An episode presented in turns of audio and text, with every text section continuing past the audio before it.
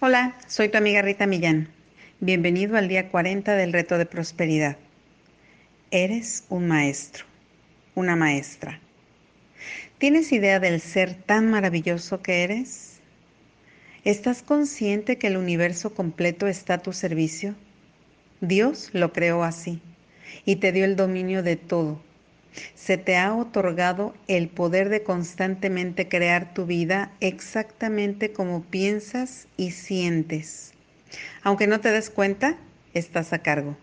Siempre lo has estado, pero en el camino giraste hacia el camino del olvido y dejaste de identificarte con quien realmente eres. Y está bien, a todos se nos olvida de vez en cuando. Pero para asegurarnos que ahora lo recuerdes, te lo repito. Eres magnífico, magnífica. Eres un maestro, una maestra. Es hora de despertar y recordar. Nunca fuiste hecho hecha para doblarte de miedo, para ser golpeado golpeada por la vida, para tener miedo. Eres un ser divino, hecho a imagen y semejanza del Creador.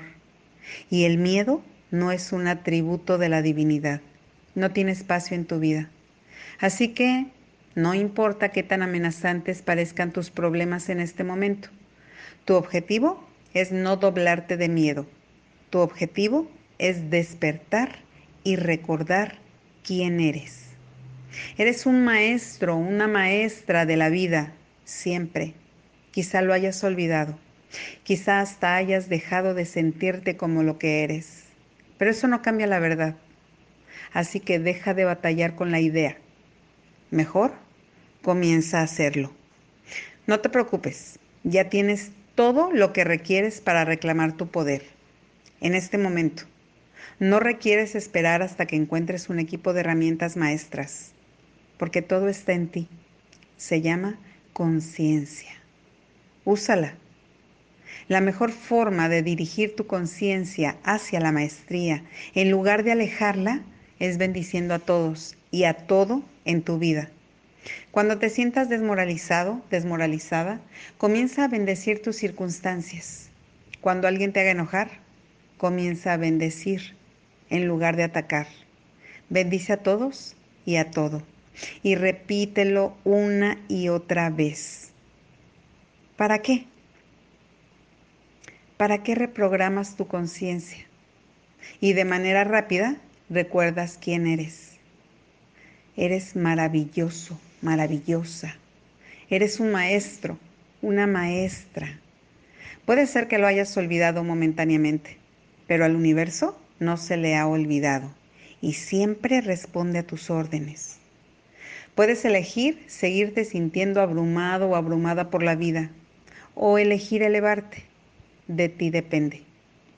En un estado de olvido, tendemos a pensar en todas las cosas maravillosas que haríamos si nos pudiéramos deshacer de las cosas que nos bloquean y que nos limitan. En ese olvido, soñamos con lo fácil que serían nuestras vidas si no batalláramos, si no tuviéramos tantas desilusiones, tantos dolores de corazón, tantos problemas. Pero eso sucede en un estado de olvido. Y ya no estás ahí, estás recordando. Estás recordando quién eres. Estás recordando que en este momento el universo completo se dobla a tus pies, como siempre lo ha hecho, listo para cumplir todos tus deseos. Nunca se ha olvidado el universo de quién eres, aun cuando tú sí. Él siempre lo recuerda lo recuerda. Eres maravilloso, maravillosa.